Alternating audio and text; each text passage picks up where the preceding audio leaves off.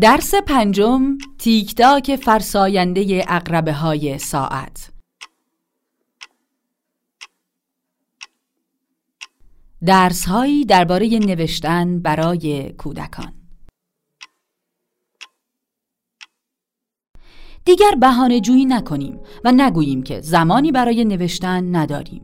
بیشتر آدم هایی که می‌خواهند نوشتن را شروع کنند این جمله را بسیار تکرار می کنند من وقتی برای نوشتن ندارم. سرم شلوغ است. حقیقت اینجاست که سر نویسندگان هم شلوغ است. به اشتباه تصور می کنیم که آنها های بیکار با اوقات فراغت بسیار هستند. نویسنده ها هم مثل همه انسان های دیگر درگیر زندگی هستند. بچه دارند ازدواج کردند غم نان آزارشان می دهد. بسیاری از آنها شغلهای دیگری بجز داستان نویسی دارند. شاید پر بیراه نباشد که بگوییم حتی بیشتر از آدمهای دیگر گذر زمان را حس می کنند و تیکداک فرساینده اقربه های ساعت را بیشتر می شنوند. اما در این شلوغی سرسام‌آور چه روش هایی دارند که می توانند داستان بنویسند؟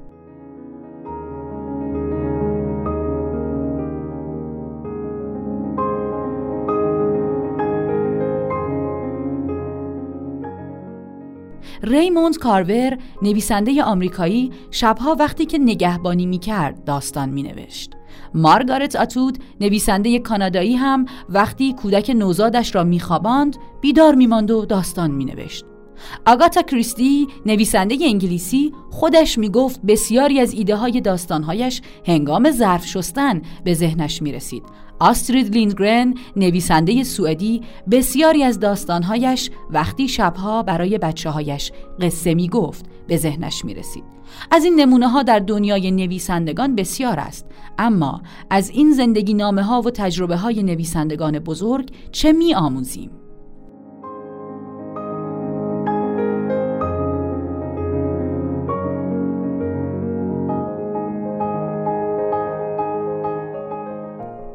یک. می‌فهمیم که همه ما چقدر وقتهای پرت داریم که به راحتی آنها را هدر می دهیم بدون اینکه خودمان آگاه باشیم. ساعتها میگذرند و ما آنها را از دست می دهیم دقیقه هایمان را بیهوده میگذرانیم و کارهایی را که دلمان می‌خواهد به تأخیر میاندازیم. حقیقت اینجاست که بیماری تنبلی در جان و اعماق ما ریشه دوانده است. برای نویسنده شدن باید که بتوانیم این وضعیت را تغییر دهیم و ساعتهای بیهودگیمان را صرف فعالیتهای خلاقانه و تولید ادبیات داستانی کنیم. دو در هر زمانی می‌توان به داستانها فکر کرد فقط کافی است عاشق نوشتن و داستان باشیم ما برای فکر کردن به عشقمان به هیچ زمان و مکان و آداب خاصی احتیاج نداریم هر جا که باشیم به او فکر می‌کنیم در میهمانی، هنگام ظرف شستن یا آب دادن به گلدانها، وقت رانندگی در خیابان یا راه رفتن روی تردمیل هیچ فرقی نمی کند.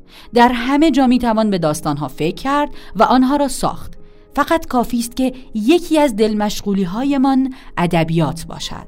پس بیاییم به ساعتها و دقیقه هایمان اهمیت بدهیم در همین شروعی که می‌خواهیم قلم به دست بگیریم و بنویسیم دیگر بهانه جویی نکنیم و نگوییم که من زمانی برای نوشتن ندارم تجربه نویسندگان بزرگ نشان داده است که عشق و علاقه به ادبیات می‌تواند راهش را در زندگی ما باز کند. در عمق جانمان ریشه بدواند و وقتهای بیهوده و تلف شده من را پر کند.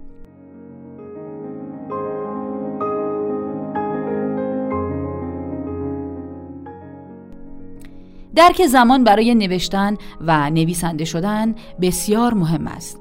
در آینده درباره مبحث زمان و اهمیتش در داستان نویسی صحبت خواهیم کرد. اینکه یک نویسنده چگونه می‌تواند با زمان بازی کند. در زمان حرکت کند و به گذشته و آینده برود چگونه زمان داستانی را فشرده کند و یا کش بیاورد برای همین مهم است که در همین شروع خودش درکش را از زمان درست کند و بتواند اهمیت اقربه های ساعت و گذر خورشید و ماه را درک کند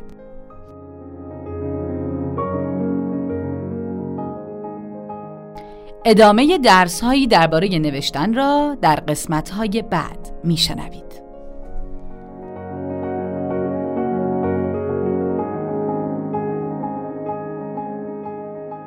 آوای کتابک، کاری از مؤسسه پژوهشی تاریخ ادبیات کودکان.